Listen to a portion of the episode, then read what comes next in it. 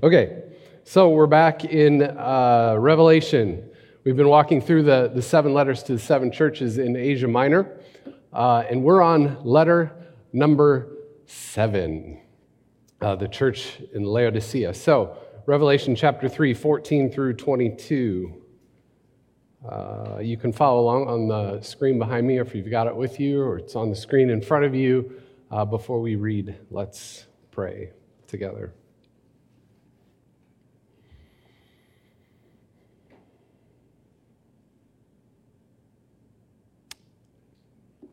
Again, God, we're, we're grateful for this time where we can open your word. And, uh, and we, we come to your, your book, uh, the Bible, the scriptures. We, we come with a sense of anticipation because, because we expect, Spirit, that you, will, that you will do whatever it is that you do, however it is that you do it. We don't, we don't fully understand how it happens, but somehow in the middle of all of this, you speak and your voice is heard. And we know that your voice is transformative, it's, it's generative, it creates things, it makes things new. And so, so we expect for that to happen again. And we ask, oh God, that, that our hearts would be opened as well as our minds so that we can hear and and understand whatever it is that you have to say to us. In Jesus' name, amen. Revelation 3, starting at verse 14, to the angel of the church in Laodicea, write, These are the words of the Amen. Amen. It's another way of saying yes. So let it be. These are the words of the great yes, referring to Jesus. Jesus is the great Yes. The faithful and true witness, the ruler of God's creation. I know your deeds, that you are neither cold nor hot. I wish you were either one or the other. So, because you are lukewarm, neither cold nor hot, hot, cold, neither hot nor cold, I'm about to spit you out of my mouth. You say, I am rich, I have acquired wealth, and do not need a thing. But you don't realize that you are wretched, pitiful, poor, blind, and naked. I counsel you to buy from me gold refined in the fire so that, so that you can become rich, and white clothes to wear so that you can cover your shameful nakedness, and salve to put on your eyes so that you can see.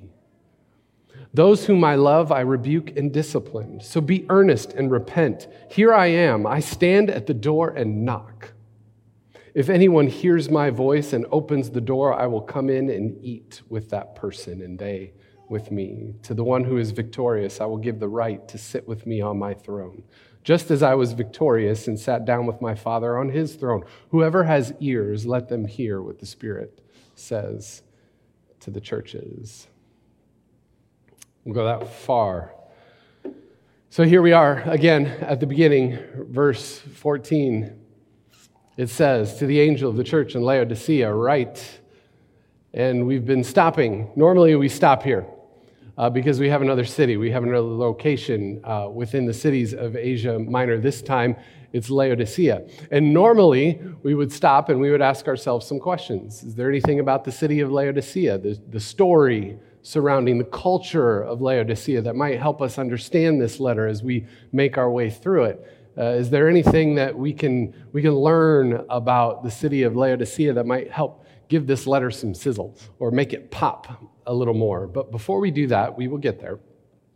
But before we do that, I want to read just a little bit more and make a comment. Okay, so first, these are the words of the Amen, the faithful and true witness, the ruler of God's creation. I know your deeds, that you are neither hot nor, nor hot See, the first time it says cold then hot, and the second time it says hot then cold. And I don't know why the, I don't know why John wrote the letter that way because it's confusing me right now.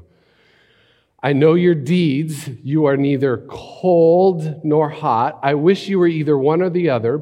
So because you are lukewarm, neither hot nor cold, I'm about to spit you out of my mouth. So, now, before we get into the story of Laodicea, I think I need to talk a little bit about hot and cold and lukewarm. So, we have some temperature metaphors here.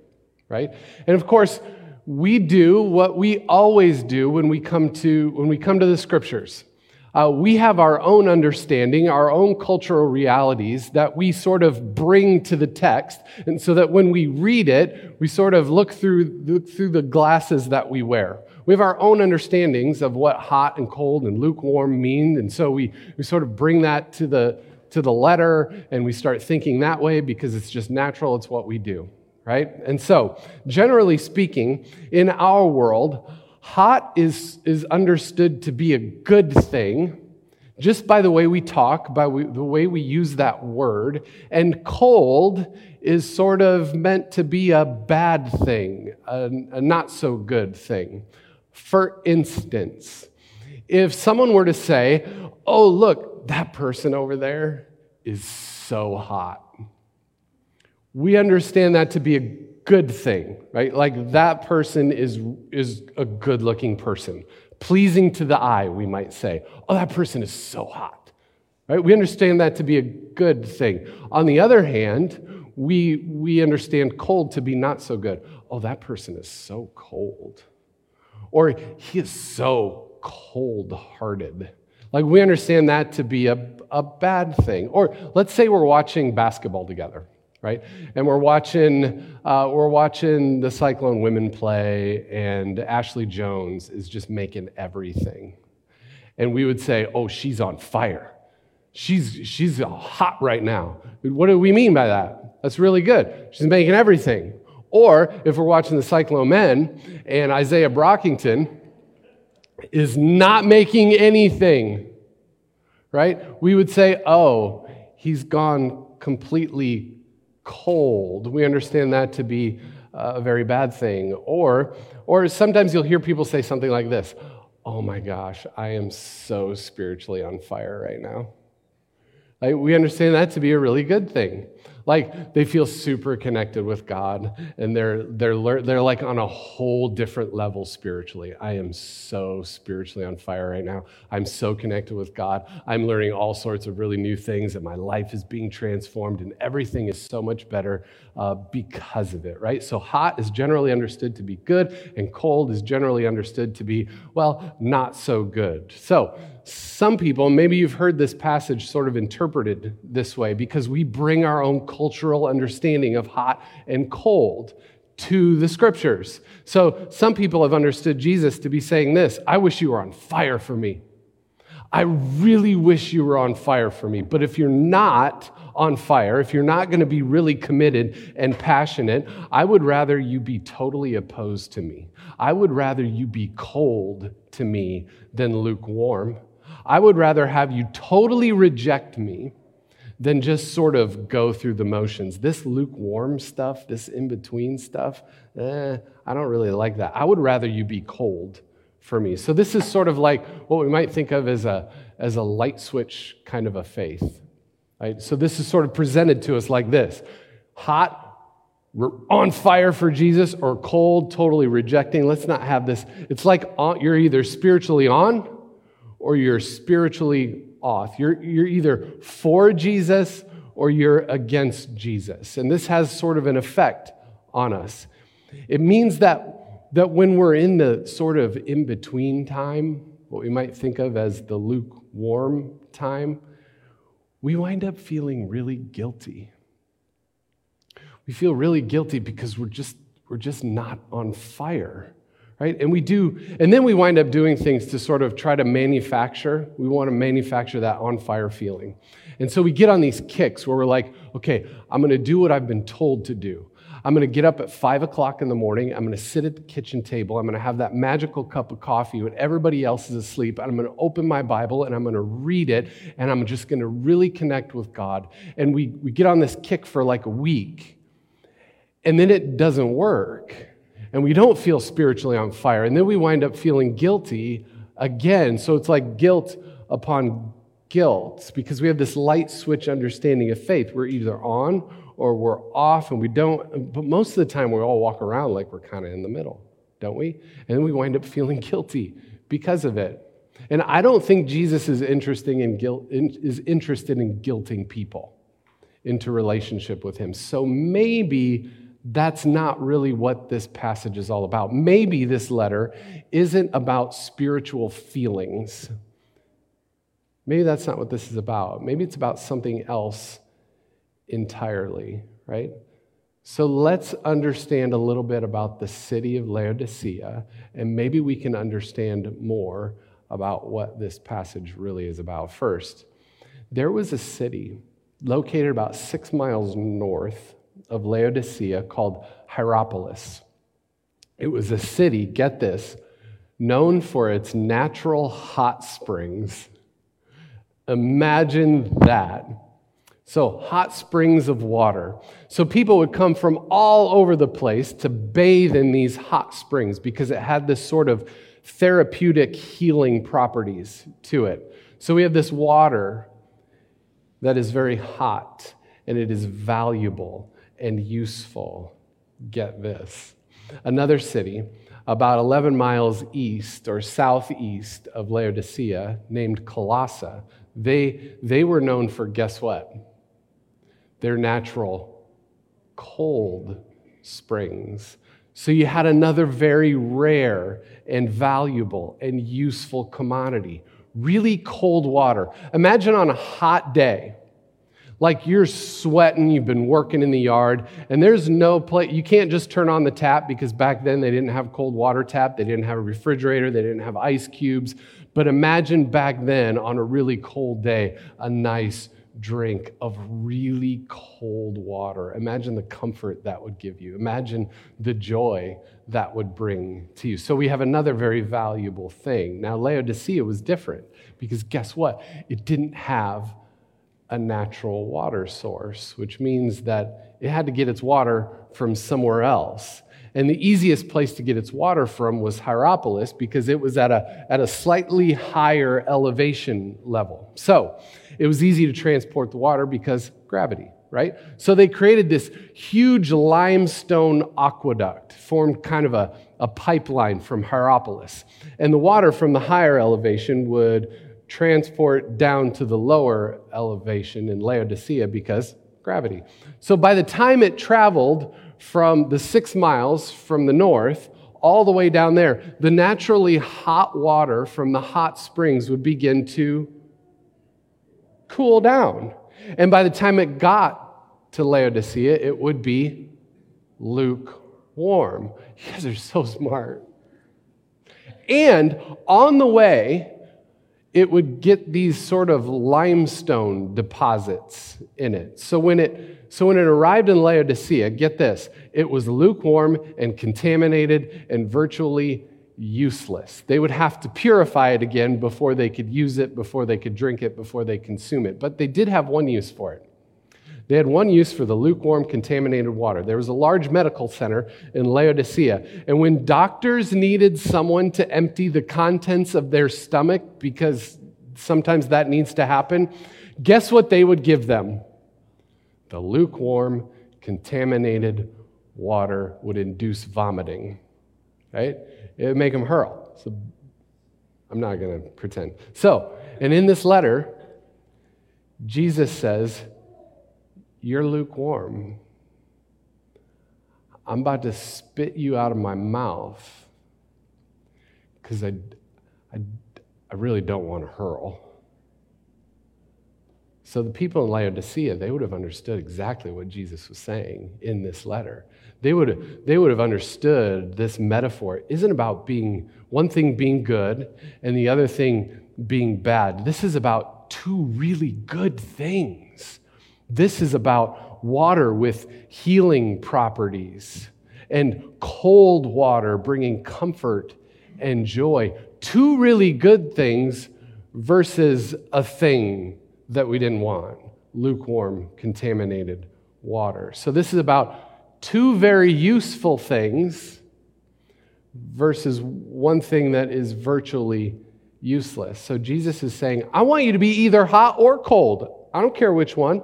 Be, be like the hot springs with, which have these, these healing, therapeutic properties, or, or be like the cold springs with bring, which bring comfort and joy. Don't be lukewarm. Don't be useless. So, this isn't a metaphor about our feelings being on fire for God or not. This isn't about spiritual feelings at all. Jesus says, he also connects it to our deeds. He says, I know your deeds. He's not saying, I know how you feel. You feel spiritually on fire for me. He's like, I know your deeds, that you are neither cold nor hot. I know your deeds. So suddenly, this metaphor has a different kind of meaning. Suddenly, this metaphor has, this letter has some sizzle, it has some pop. So, this metaphor is about our impact in the world. This is an invitation to have an impact. This is an invitation to have a contribution, to make a contribution, much like all of the other letters. This is another invitation to partner with God in what God is doing in the world. It's a theme that gets repeated in every single letter. And here we are again. And so, for us as a church, this is an invitation for us, once again, to constantly be looking outside of ourselves to see where we as a community can have an actual, real impact in the world, making a real difference in the lives of real people. We have to be intentional about it. It has to be something that is on the forefront of our minds all the time because if we don't, we will become concerned with only ourselves and what happens on the inside of these walls. And when churches become ingrown, when churches uh, aren't, aren't looking for ways to have a real impact in the world, all sorts of funny things begin to happen. When churches become ingrown and they aren't looking for places to have an impact, the environment becomes lukewarm and it becomes toxic. And oftentimes, churches will fight about the dumbest things, the silliest things. And I know this from firsthand experience. Churches will fight about the color of carpet. Churches will, will fight about whether or not we should paint the walls. Churches will fight about whether or not uh, the right color is painted on the walls. Churches will fight about how loud the music is. Churches will fight about what kind of music is played in church. And you know what that is? That's just lukewarm, contaminated water. That's all that is. And when people on the outside look at churches and see that sort of thing, they instantly know it's lukewarm. They don't have to be told, they instantly know that it's a lukewarm, sort of toxic, contaminated environment. They just know. So Jesus says, don't do that. Just be hot or cold. Look for places in this world where you can have an actual impact. All that other stuff is just meaningless. Look for broken places and bring healing.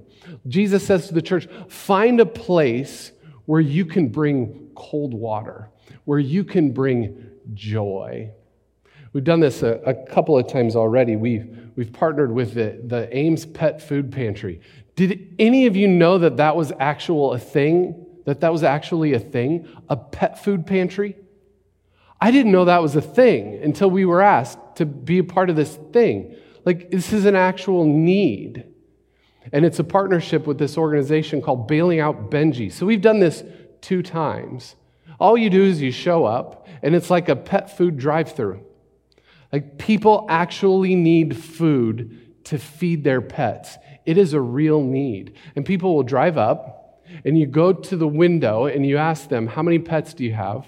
And it's amazing. They'll tell you how many pets they have. They'll tell you, I've got four kitties and two dogs. Get, we ask about dietary restrictions and food allergies. And then we go grab the food and we bring it to the car and we give it to them. And I kid you not, it's like a birthday present. Like the joy on their faces is just fantastic. It's like a birthday on a regular day of the year. It's like no one's birthday, but you get the same feeling. You know, you know the feeling you get when you give somebody a gift and it's a birthday gift and they open it and you're like, oh, and everybody's all happy and joyous? That's the feeling you get. That's the kind of thing that Jesus is talking about. Do small, it doesn't have to be big things, it can be small things. You're bringing comfort and joy to the lives of real people. So, what about us as individuals? Be hot or cold, be useful, have an impact. Don't be lukewarm. Don't, don't just be a person who comes to church, Be the church. Find a place within the church to serve, to have an impact. Again, it doesn't have to be big, it can be small. Like, come 15 minutes early and be one of those people who just stands around and looks at the door and waits for other people to come in and go up to them and say, Hi, welcome. And if you don't know them, introduce yourself. Right? Really easy way to have a very big impact. So during COVID, we weren't meeting. So we didn't have nursery because we were doing online stuff. And then when we got together, uh, we weren't doing nursery because everyone at the time was saying it's not safe to do nursery. And so now we're at the point where it's like, okay, we kind of need nursery again. But you know what nursery takes? Nursery takes volunteers. So, in the next month or so, we're going to begin to have nursery again, and it takes an entire church full of people willing to volunteer to have nursery in order to make a very big difference. So consider when nursery gets going again, if we each take a time, we serve less in nursery. And it's one of the easiest ways to have some of the biggest impact in a church. Or, how about this? We just had a, a game night. It was really fun. It was a community event where it was really easy to sort of put together and we had we had a really good time together playing games. Well we want to do more things like that. So if you're interested in planning things like game night or other community events where we can foster deep relationships with one another if you're interested in planning that sort of thing uh, talk to me. I'd love to talk to you more about what that might look like in the fall. Renew kids club is going to start on Wednesday. Ignite and Impact, our two youth groups, will begin again.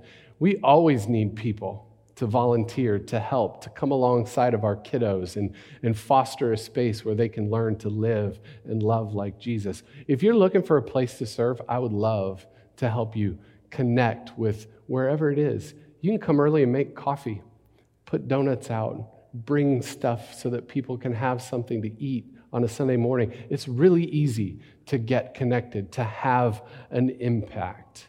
Or what about this? Have you ever had that thought? I should really send that person a text.